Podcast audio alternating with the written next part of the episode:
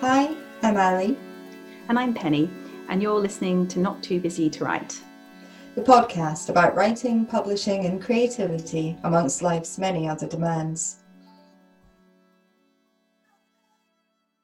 So, this week we're going to be talking about um, prioritizing creativity and protecting creative time. Um, and one good place to start, I think, probably is what even is that? What is creativity? What is creativity to us? And what is, um, and what does it mean to us to kind of protect our creativity? Um, and Ali, do you want to start? What does it mean to you when I say that, your creative time? Yeah, I think creative time, it's a tricky um, concept because it can mean so many things. Uh, for me, it doesn't just mean the time that I'm physically creating. So it's not just the time that I'm sitting writing. That's um, like the tip of an iceberg, really. There's so much more involved in my creativity. Um, I would also factor into that the time for thinking, the time for ideas, the time for processing, the time for making new connections between things as well. Um, so it's quite a big thing. It's actually quite a big chunk of my life, I think, that I spend thinking about new things, thinking about new ways of doing things. Um, so yeah, a lot of my life I think is spent trying to be creative, whereas it might not actually look like it's active. It's not necessarily a lot of my life is spent making new things, but it's spent doing the things that contribute towards being able to make the thing. Yeah. So should we start by talking about then what we both do um, to feel creative that's outside of the actual sitting down to writing like um like the things that we actively seek out Absolutely. to get ideas yeah. um for me um i mean there's lots and lots of different things and interestingly because i've always had a creative career um way uh, in all my years as a photographer interestingly i didn't get really my creative inspiration from other photography um, almost never actually. I did mm. look at a lot of other photography because I needed to understand the market and my place in the market and, you know, all of that kind of thing, um, which is really important when you're a creative business owner. But um, in terms of creativity, I have always used other art forms to be inspired. And I think I, I have a really a wide place I get my creative um, energy from, I guess, and get my ideas from.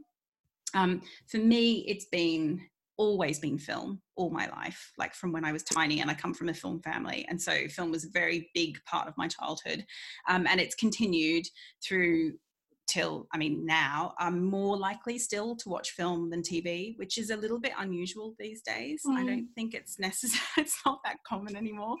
I'm always really baffled by how much time people put in TV into TV. Not because it's not good. There's amazing TV now. There really yeah, is. Really but is. it's really long form storytelling. I mean, really, really long form. If you're talking about an American series, it's like often 18 episodes mm-hmm. for um, a series which to me i just like um, i just the the the um, the format of film i find is such an incredible format. You know within two hours ish you have a complete story um, and i love that format.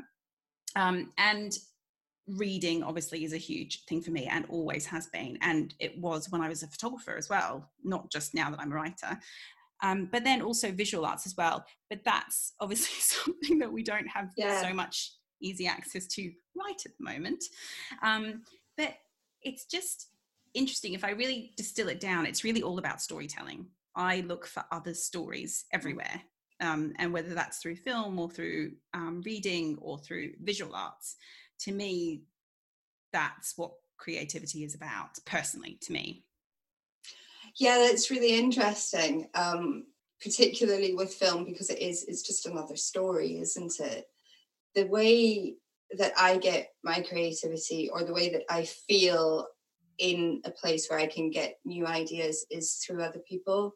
I am like a complete nightmare if I go out for dinner. My husband is always like, Can you pay attention to me? I will be listening to every other conversation that I can possibly hear. I love listening into people. I love people watching. I love looking at what people are wearing, at what they're doing, at what they're saying. I love like just sitting on a train and eavesdropping into people's conversation, the different dialect, the way they speak. Mm, That to me is a massive thing and it's been a massive loss because Yeah. we just can't do it just now. Um, and even when you are out and about, you only see people's eyes, you don't see the rest of their face. yeah.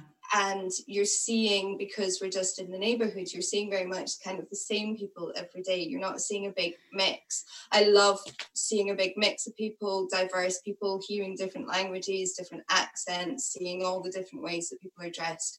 Um, that's why I love living in a city because I love that. And yeah, that's just not there You know, you know what I also miss, which is so strange because I'm sure a lot of people disagree with me. Tourists. I miss seeing tourists. I know that sounds so weird, but it's such a part of living in London that um, it's just so weird not seeing people who don't live here. You know, Mhm. all I see is people who live in my neighborhood. And you know, you see the same people over and over again, even if you don't know them. But this idea of like being in town where you see people who are lost and who don't know their way around and who are experiencing the city in a really different Mhm. way than you're experiencing it. I know it's so it's such a loss, isn't it? It's such a huge loss.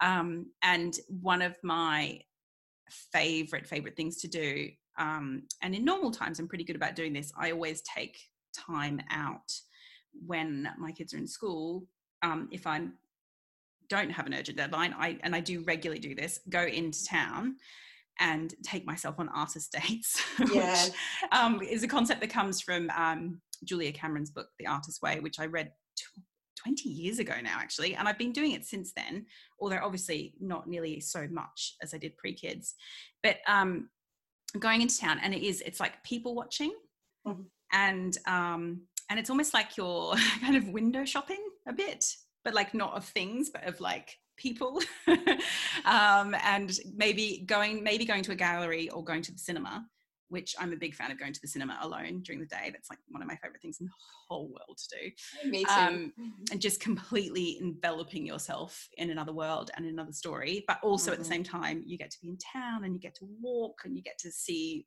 you know the architecture and you get to people watch and oh it's just there's just nothing better and i can't wait to get back to that but yeah it's um it's funny it's like not um creativity doesn't necessarily come from the same genre you're working in Oh, definitely not. Um, I love. Um, I think in terms of other art form that I get creativity from or feel inspired by, it's definitely um, by going to a gallery, just an art gallery and walking around, and particularly modern art. I like art that I've got to work out. I like art that is difficult and doesn't have um, its ideas, you know, like I'm fine with a painting, but I like something that's different that makes me think, hang on, what are they doing here? What's happening? What is this trying to say? Um, and I think that that feeds back into my own work because there's never one way to write a story. There's never one way to write a scene. There's simply walking around that scene and then trying to work out how you're going to get this onto the page, how Mm. you're going to tell the story. And I think that there's a lot of modern art that's the same, that it's it's demands you, particularly if it's an installation, it demands that the viewer walks around it and considers it from all different angles. And as a writer, that's what you're doing with your work. You're constantly thinking, what is the best way to convey the story? What's the best way to get this down? So I find that like when I go to an art gallery, I feel the same as if I've been like walking in a forest for Ah. a while. I have the exact same feeling as if I've been in nature because I've just been somewhere else. And then it just allows the brain to make new connections and those sparks that are needed to think something new or to view something in a new way. Oh, that's such an interesting way of putting it. And it's funny, I was talking to somebody the other day about this, um, uh, another writer, and I was saying, oh, I've been a, um, a photographer for many years and she was like oh right so it's the same thing. And i was like oh thank you so much for saying that. People often don't realize that like mm-hmm. being a writer and being a photographer are actually not that dissimilar strangely. It's different medium but you know in photography you tell stories with light and in writing you tell stories with words and mm-hmm. that's the only difference the medium you're using. Um you know because she was saying to me oh right so yeah you're used to storytelling. And i was like yeah i'm used to storytelling. It's just it's just a different way of doing it. And i think that's how i view lots of other mediums of art. It's just different ways of telling stories. Um, and i think um, we can find that everywhere. We can find it absolutely everywhere. Um, everywhere we go we can find it. Yeah i think that's really important to realize as well because i know that i i kind of hit a block a couple of weeks ago where i was feeling really like the least creative I felt in a long time. I was feeling really in a rut. Um, and yeah, nothing really felt particularly like it was working. I felt really stuck. And I think it was, I suddenly realized that this, all the external things that I found stimulating are gone. They're completely gone. Mm. And I don't find walking, I used to walk a lot um, to think things over and to uh, lines would come to me as I was walking, even if I wasn't thinking about it. I think long walks without a mobile phone or without looking at your phone and without music in your ears are really important. I really loved them. And now, obviously, I think I'm walking with the kids. So walking wasn't doing it either. And yeah, I realized I was in this real um, rut but you are right stories and ideas and inspiration can come from anywhere and actually when i was in that rut i booked to virtually go to see an event with max porter and george saunders mm. in conversation and at, i think it was that that kind of got me out of it because they were talking about editing and they were talking about writing and they were talking about things that I hadn't thought it was new ideas, and that was really what I needed were just those new ideas. And so, yeah, even in the midst of everything closing down, other things are opening up. Yeah, that's really interesting. Okay, so maybe we can then touch on what what we're doing right now to get those things. And I think I totally agree. I think online events, it's just so incredible how accessible they've become. Yeah. Um, I think um, and I'm pretty sure it's still up there, but the Hay player is just incredible. Um, and that's, you know, Hay's a pain of a festival to get to. It's like, you know, mm-hmm. it's in the middle of nowhere. Um, but it's brilliant. And I've gone loads and it's such an incredible event. And the idea that that's now really accessible to people mm-hmm. is so brilliant. Um, last year, all of Cheltenham was up online and accessible, I think, for 10 quid or something like that. Um, there's so many events that we can that we can get to that we didn't used to be able to get to now, which is brilliant. Um, but there's also um, so many like workshops and stuff that are happening mm-hmm. online as well, which I think if you're feeling a bit stuck, a workshop with the right person can mm-hmm. really just like shift things and get things moving again, don't you think? Yeah, I think completely. I'm a big fan of I've never done an online workshop, uh, but I'm a big fan of literary events, and I think you're so right. There's so many of them online, and actually, being a parent, I always kind of limited how many events I would go to because. Yes. Eh, you know, there's bedtime and there's all the other things, and going to an event actually takes up quite a lot of time because Huge you've got to amount get of time. There. Yeah, and you've got to make sure that you're there on time and then you've got coming home and and and so it, it just is a whole evening gone whereas with online events you can sit down a couple of minutes before join the call and then you're there for an hour and it only takes an hour so yeah. they're much more accessible um so i think it's great um, um I think that um, Edinburgh International Book Festival, I think their players still up. They've got a whole bank of incredible events, brilliant authors.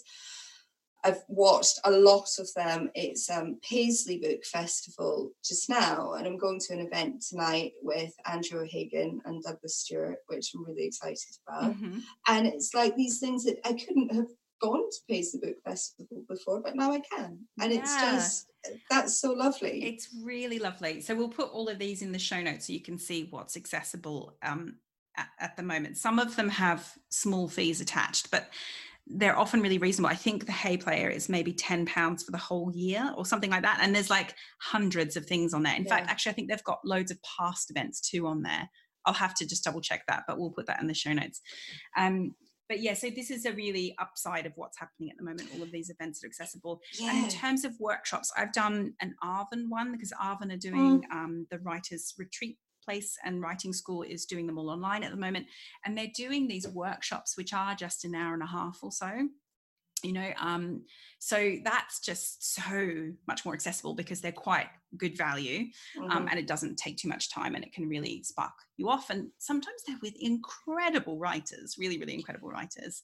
I've seen a few of them and did fancy them. It's just been typically been pushed for time but yeah they look really good um, five times 15 are the organization that i saw max porter and george yes. saunders with and they've got some amazing things coming up now that I've subscribed to their emails, I'm constantly tempted to go to other things. And I think that that's great. And also, musicians have done online gigs. Mm-hmm. So we saw the Twilight Sad just before Christmas, uh, playing at Òran Mór, which is an amazing venue in Glasgow.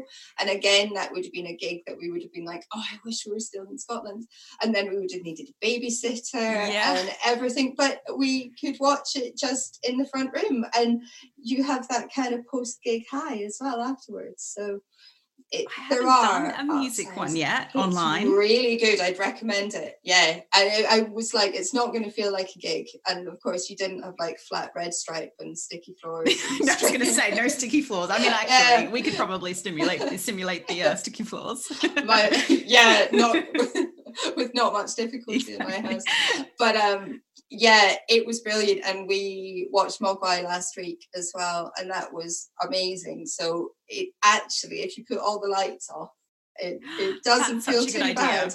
Yeah. yeah, I have to say I have nerded out quite a lot on literary events this past year, but I yeah I must try some music. That's a really really good idea. Yeah, really so I find idea. that helps. But I think also it's important sometimes to not underestimate the power of the imagination.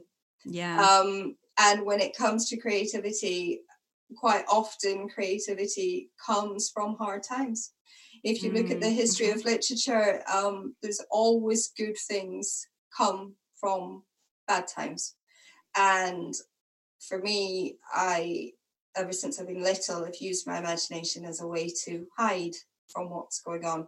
and uh, so I tend to tunnel inwards and although I was feeling really uninspired a couple of weeks ago, I think I was also probably really tired, mm. which makes a difference. Um, but yeah, I find I've I've definitely gone in inside into my imagination. I've gone back to old ideas because I can't I've just got no new ideas. But I've gone back to all. You say that, but we've had conversations where you're re you're you're you're seeing some old work in a completely new light. And yeah. to me that's still a very it's like some like something has clicked with an old project, right? I mean that's incredibly creative and powerful to have something that's been sitting there in the back of your mind for a very long time and suddenly understand where it needs to go.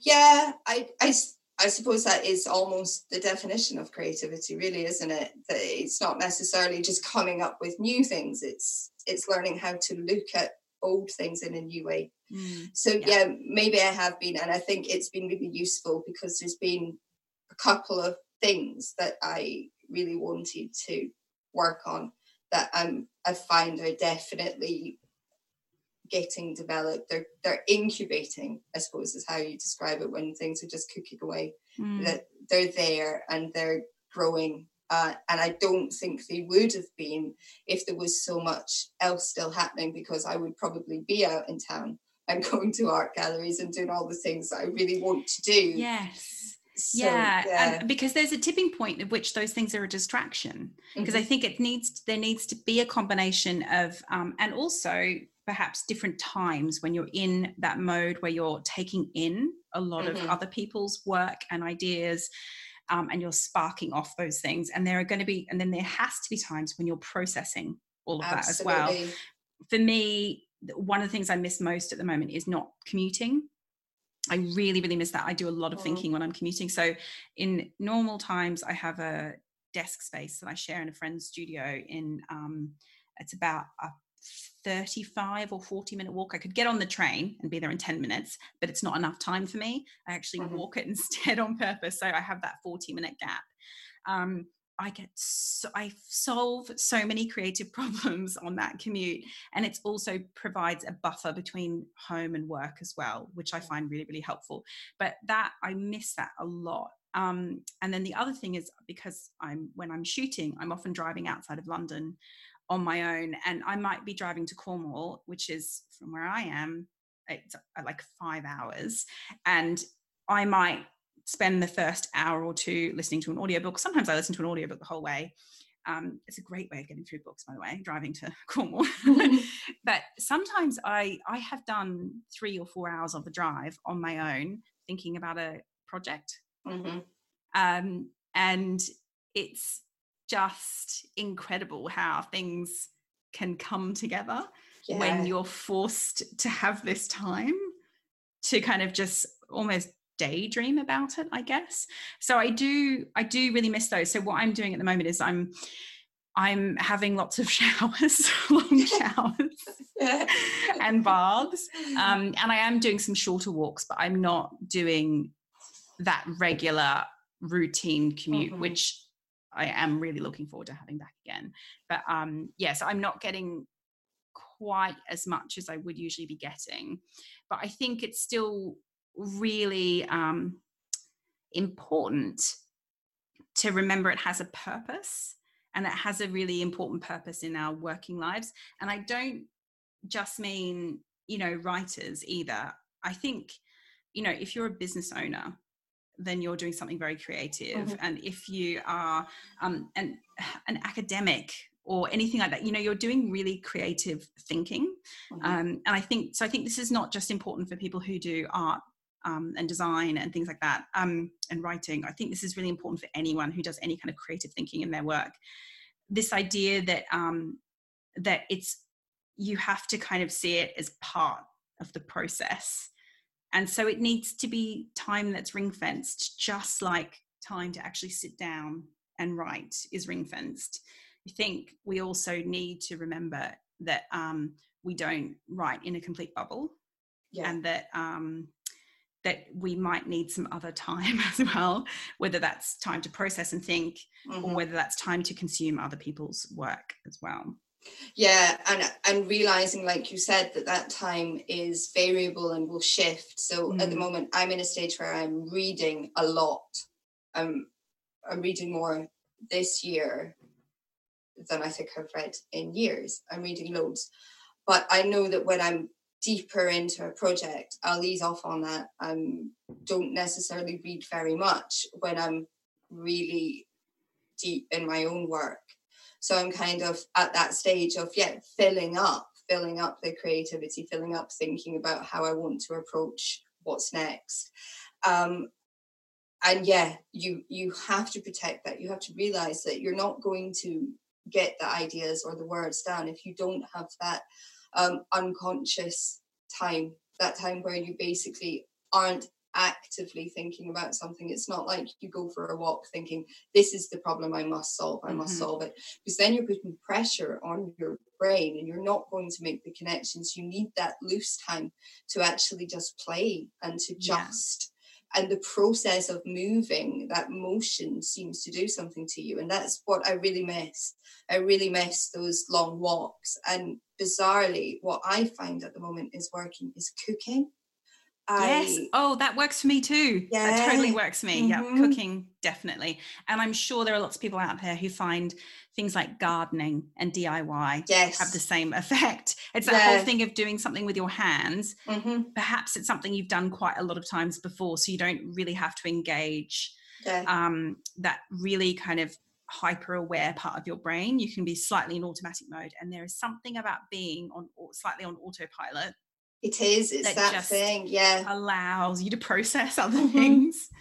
It's amazing, but I find as well with cooking because it's such a visceral experience. Like I love cooking. I would cook um, all day, and the children would be really happy if I did. I just, I love it. I love cooking, and there's something about the the different colors of ingredients of what you're working with, the different smells, the act of chopping, yes. chopping things up, washing things. It's very physical and a very um, visual process as well. It's a really immersive process. Mm-hmm. And I think it is because you're so immersed in it that somehow there's always a stage when I'm cooking that I've got to run off and get my notebook because I've got something new has happened or something has clicked and something has connected.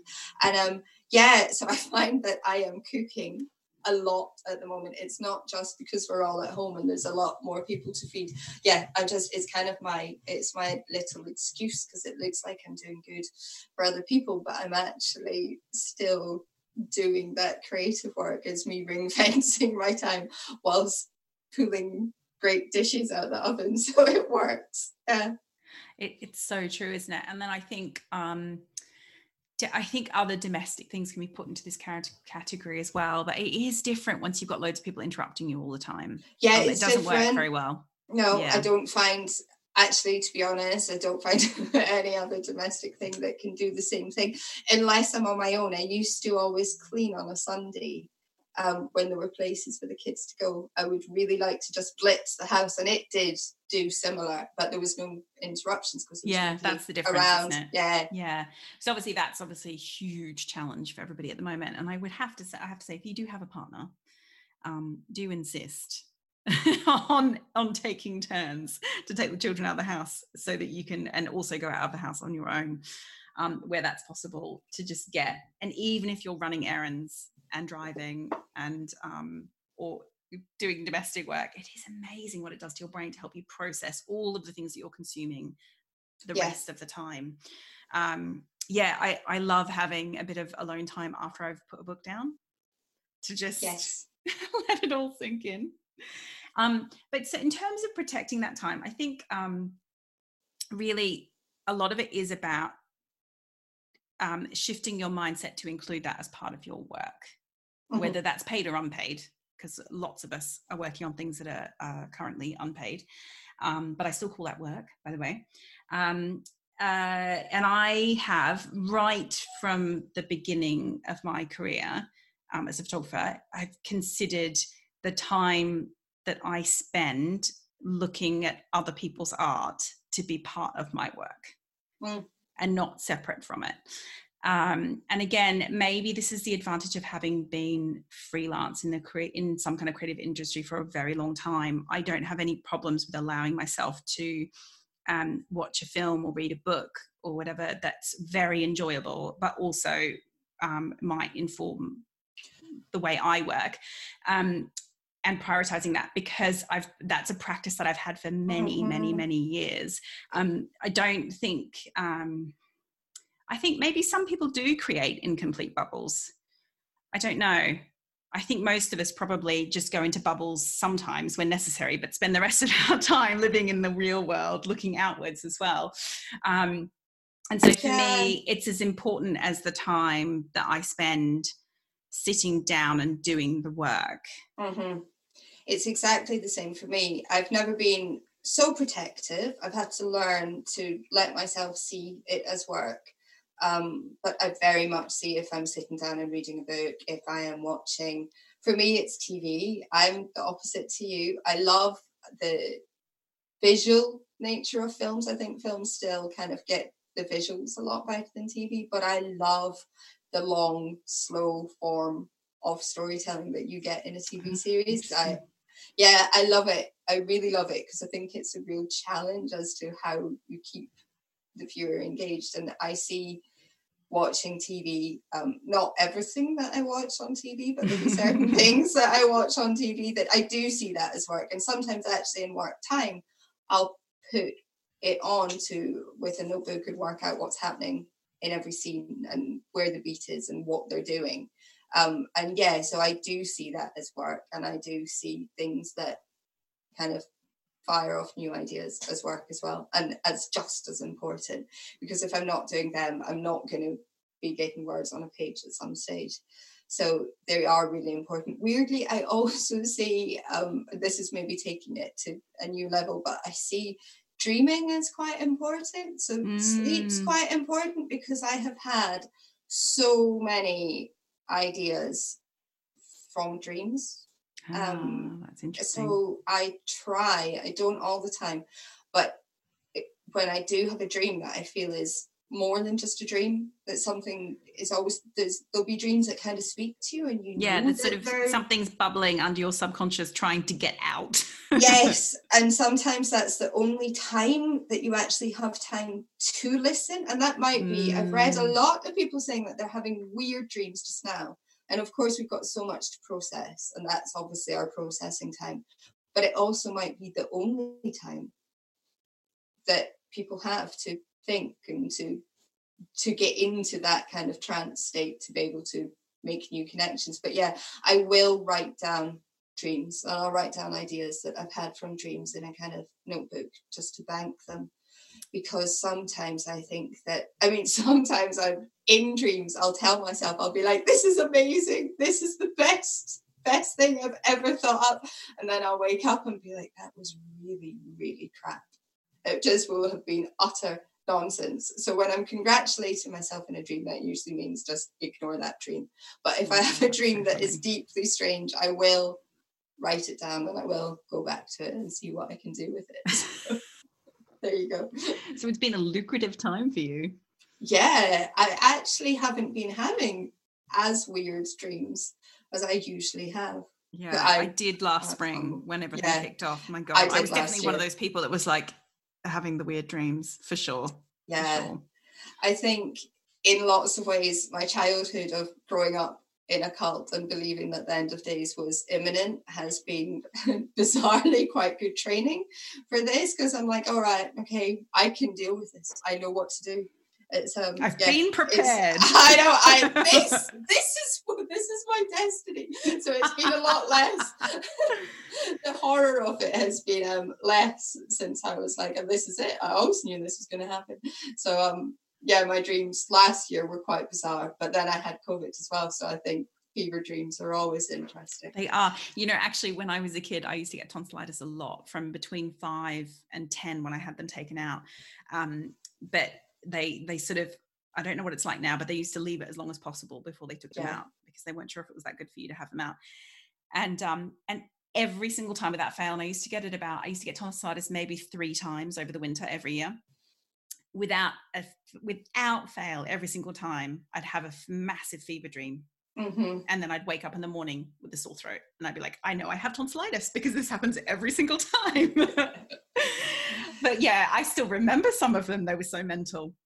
But um, yes, no, that's interesting. Gosh, that's really interesting. Um, so I guess what both of us are saying is that we take our creative time very seriously, whether or not we are actually putting words on the page or not. Yeah, absolutely. You've got to take it seriously because I like I'm a firm believer that your ideas come from outside of you. Ideas um, come from seeing something, somebody, hearing something. I it I know it's often said that all writing is born out of a problem. Writing mm. is problem solving. You are trying to work something out, or you are trying to say something. You're trying to work out why the world's the way it is. You're you're trying to solve these problems. Um, so yeah, you need the outside things yeah. to be able to take it inside you and make something new or make something that appears new make these different connections so yeah there needs to be that and then stimulus. allowing that time for those connections to happen in your brain yeah. uninterrupted as well yeah Completely. 100% um i just before in between lockdown two and three when things were open what for like three weeks or something in early december whenever mm-hmm. it was i went into town and i had a proper day in town yeah. where I was just like, I just, I just need to be around strangers, socially distant, obviously with masks on. um, and I went into um, bookstores and I just, I, I just, I had to do my thing because I knew that it was all going to shut down again. Yeah. Um, um, and it was just, I don't know. It's funny. It's like, um, sometimes the most important thing to do is not to be more productive sometimes the important thing to do is to kind of stop and um, and allow yourself to just absorb mm-hmm. somehow. Yeah, I think it's completely right. I think also it's about reframing how we define productivity because we're so conditioned by mm. capitalism mm. to see productivity as words on a page yeah. or as a thing being made or as dinner or you know it, there's got to be this tangible output for us to think that we've been mm. productive mm. whereas it is just as productive at times to go for a walk um, yes. I used to, when I was working with clients, um, say that you're never going to have a good idea at your desk. Just leave your desk when yeah. you're stuck. Go away and do something somewhere else. Yeah. Uh, I did the same thing um, in between lockdowns. Went to see the lights at the Tate. Uh, it was just amazing. And then walked along the South Bank just in dusk and took photos and just the sheer joy of being around people yeah. it's just amazing. oh, it was, it's just, just, incredible isn't it? I know yeah. i can't i just can't wait. I absolutely can't wait to be on a crowded street safely by the way. But not I right think, a second but yeah. safely be on a crowded street. It, it's just um i'm so and in a cafe. Oh, oh my god i can't wait to be in a cafe I can't wait either. But I think it's it's like that yearning that we can actually take and put in our work. Because when you want something, yeah, when you really, really want and need, it's become this tangible yeah. need for other people as well. When you want and need something, it does something when you can translate that into the page, yeah. into your sentences, into that just that yearning. So I suppose that's another thing that can come out of this. But I know yeah. that it is exceptionally difficult and that many, many people are finding it hard to keep up the creativity at the moment, which yeah. is absolutely well, understandable. Also, keeping up productivity, and I think that's a really good point you made about productivity not just being about sitting down and pumping out all the word, words, although obviously that is a big part, an important part of what we need to do, but it's not the only part. And I think um, like for instance over christmas i took a complete break from every bit of writing. I didn't write a single thing i don't think including like not even any instagram posts or newsletters or anything i don't think for two weeks maybe even two and a half weeks. Um, i read i think 12 books instead. And I took a bath, I think, every single day because obviously there's nothing else to do because we're in lockdown. um, and I went for some walks and and that was it. Um, and it took me a while to get started again after that in those early weeks of January, particularly because actually we were just having a particularly difficult time in our house anyway. But um, that was not wasted. It was actually exactly what I needed. I needed to have a complete shut off. I would was in the middle of working on a proposal and I needed to just completely shut my brain off mm-hmm. for a mm-hmm. couple of weeks and go into a different mode completely, which involved reading in a very wide range of and very unusually wide range of genres actually.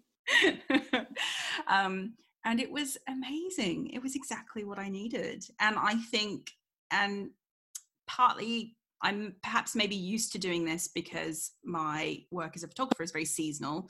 So I have works where I'm very oh. times of the year when I'm very productive and I'm producing a huge amount of work and doing a lot of invoicing. Um, and then other times of the year where I am not, just because naturally I'm not. Um, and I am quite used to that. And in and so for years and years and years now i've had this kind of natural peaks and troughs mm. throughout the year. So i'm quite accustomed to it um, because i know a lot of people are not comfortable with that. If you come if your work um, outside of writing has been more consistent throughout the year if you have like a consistent level of demand on you in your other work throughout the year and you're used to working that way it can be um, quite terrifying to have this to, this idea that you are sometimes working and sometimes not can mm-hmm. be maybe a bit more challenging but um, i find that it's actually i thrive on that i really thrive on that where i have um, times of the year where i'm just not doing a certain kind of work and other times of the year where i'm doing masses of it mm. and it mm. works really well for me I think that's the point is that you have to find what works for you and you can listen to people talking and you can read advice and but ultimately it is is well how do i work because it's your own creativity. Mm. Um, Mhm. so everyone's going to be creative in different ways and find different ways to get to putting the words on the page. Um, I'm definitely someone who is terrified by the idea of time off. I also get very grouchy and very grumpy when I am in working. I'm really, really rubbish. I'm, I'm just like a bear with a sore head. and um, it has been known that on days when I've said I'm going to have a day off, that I my husband might have told me that not to do that and to go away and work because I'm just in such a grumpy mood. So um yeah, but I did take some time off at Christmas. I think I took three or four days, which for me is like that's like a lot of time, and I really enjoyed it too. I like I read crime novels and I ate Christmas cake and I loved it. And so I think there is a lot to be said for learning how to slow down and maybe at times going against your natural inclination and at times perhaps trying to unpick why why you're scared of stopping. Why what is it that is really going on underneath? Because everybody does need downtime um definitely i'm very bad at acknowledging that It's so yeah. funny, isn't it? Yeah, it's really funny. so talking of downtime um Mhm. what have you been reading this week have you been Oh, reading I've- anything new I've read so many things that to the point I'm like, what do I talk about? Um, I think I'm going to talk about. Um, I just read. Um, I'm just going to pull it up actually, so that I make sure I get all the details right. Um, Girl A by Abigail Dean. You i'm desperate to read it Oh my god, is it you good must read it. It's yeah. so good. It's so good. For anyone who hasn't heard of it, it's just come out. I think it only just came out a few weeks ago. yeah it did Um, I actually listened to the audiobook um, because it's been a very crazy couple of weeks in my house. Um, so I haven't had quite as much sitting reading time. Um, and it's read by Holliday Grainger, who I love. And in fact, actually, a few, the last few audiobooks I've listened to, and I wanted to mention this, have been all being performed by uh, Northern actresses. And oh God, it's such, it just it makes you realize how Southern centric in terms Yes. of accent yeah audiobooks are like english english language books if they're if they have an english accent are often an, a southern english accent. Mm. and um and and this is Holliday Grainger who has a northern accent and it's um and the the woman who it's about um the narrator she's um around 30 years old. She's a really high flying lawyer. She also happens to have grown up in a household uh, where um, she is the eldest of I think six or seven children. I can't remember how many. And um, as a teenager, basically things got so horrendous in their house that they, they were chained to their beds, and she escaped. And she is the one that notified the police, and they all got rescued. And they were the subject of of kind of um, mass media sort of Mhm. attention. They, of course, all their identities were protected because they were children at the time. But so this is years later, and um, and their mother has just died in prison, and so it's about this um, the oldest coming back. She lives in New York. She's coming back to England to basically sort out her mum's estate, which includes the house that they were locked in. Mm. And it's about the siblings kind of all coming together again and work out what's going to happen to this house that these awful things happen to them in. It it is so good. It's so good. It's not even, I wouldn't say, it's a little bit like, I think if you like crime, then you will like it, but it's not even, I would say, a crime novel because it's it's about what happens 15 or 20 years later. What happens mm. to you know these these true crimes that we become kind of really ex- sort of fascinated by. What happens to those people later in their Mm. lives? You know what does it do to them? And it's interesting you know she goes you know you you hears what all the different siblings have been through since then.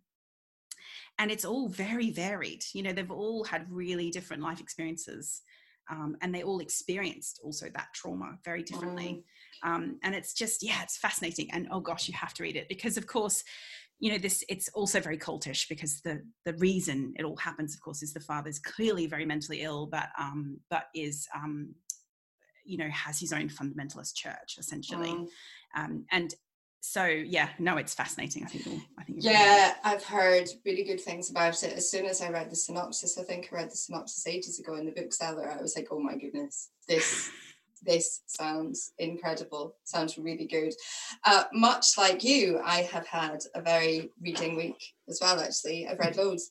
I don't know what's happened. I don't know if it's just that tail end of winter and feeling like, right, thing. soon, mm. soon this will be over and I won't have all this time because it's going to be lighter and I'll have to do other things. So, um, yeah, I've been really, really enjoying reading. I read Pew by catherine Lacey this week, which I've meant to read for a long time. It's about this mysterious individual who we never discover, we never discover if they're male or female. It's very clever. The ambiguity in the book is very smart. Um, arrives in a, a very religious town in America. And it's kind of what happens to them is very, very smart. So I read that and really enjoyed it.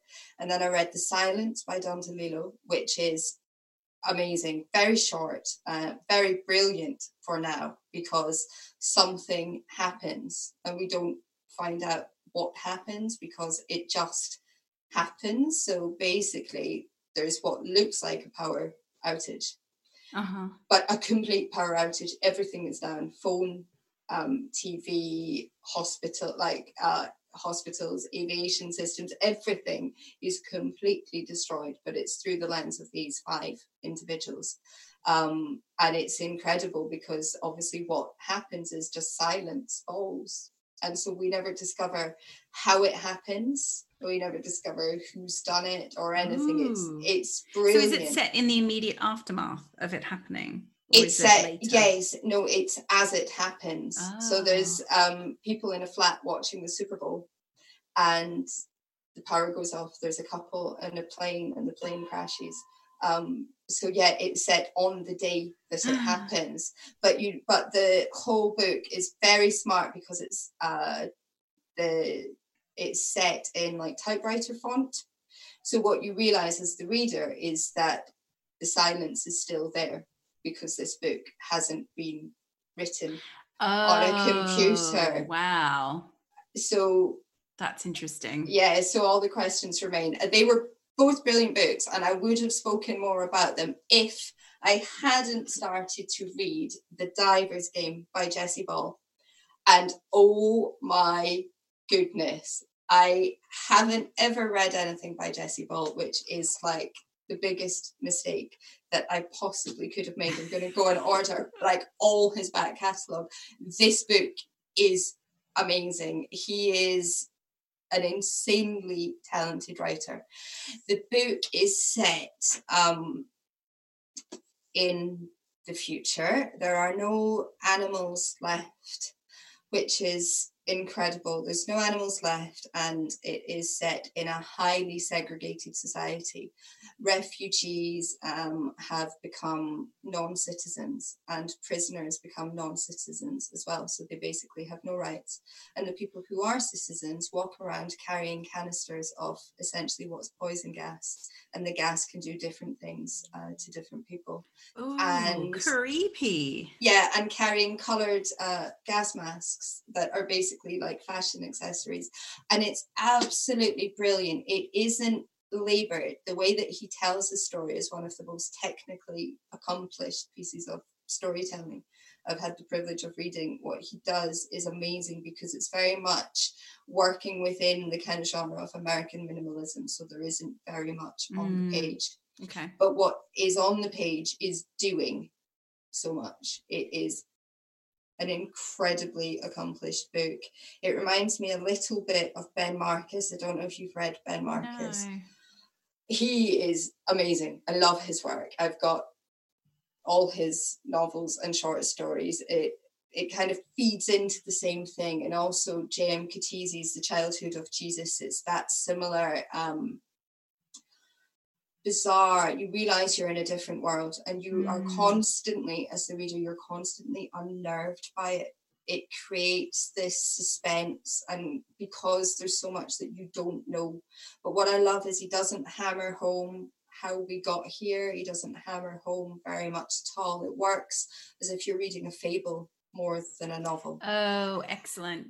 Um yeah, yeah. It, it's just just brilliant. I just basically want to say everyone must read Jesse Ball is yeah. That sounds so up my street, I have to say. Yeah, it really does. It's very it's very visual as well, but again without tortured, laborious, page-long descriptions. Just pithy visual. It's very, very smart. So yeah, I'm very excited. I love it. You know that thrill of when you discover someone that you've not read before. Oh, it's you, so exciting. Yeah, and then going away and realizing that like a lot of other people know this writer. but um, yeah, that is. I have gaps in my lexicon. So yeah, I have. Well, I mean, I feel like I have so many gaps. I mean, I think you can't mm. not have massive gaps can you really i mean how many books are published every year and how many brilliant books are published every year like I know. just yeah insane amounts and all we can do is our best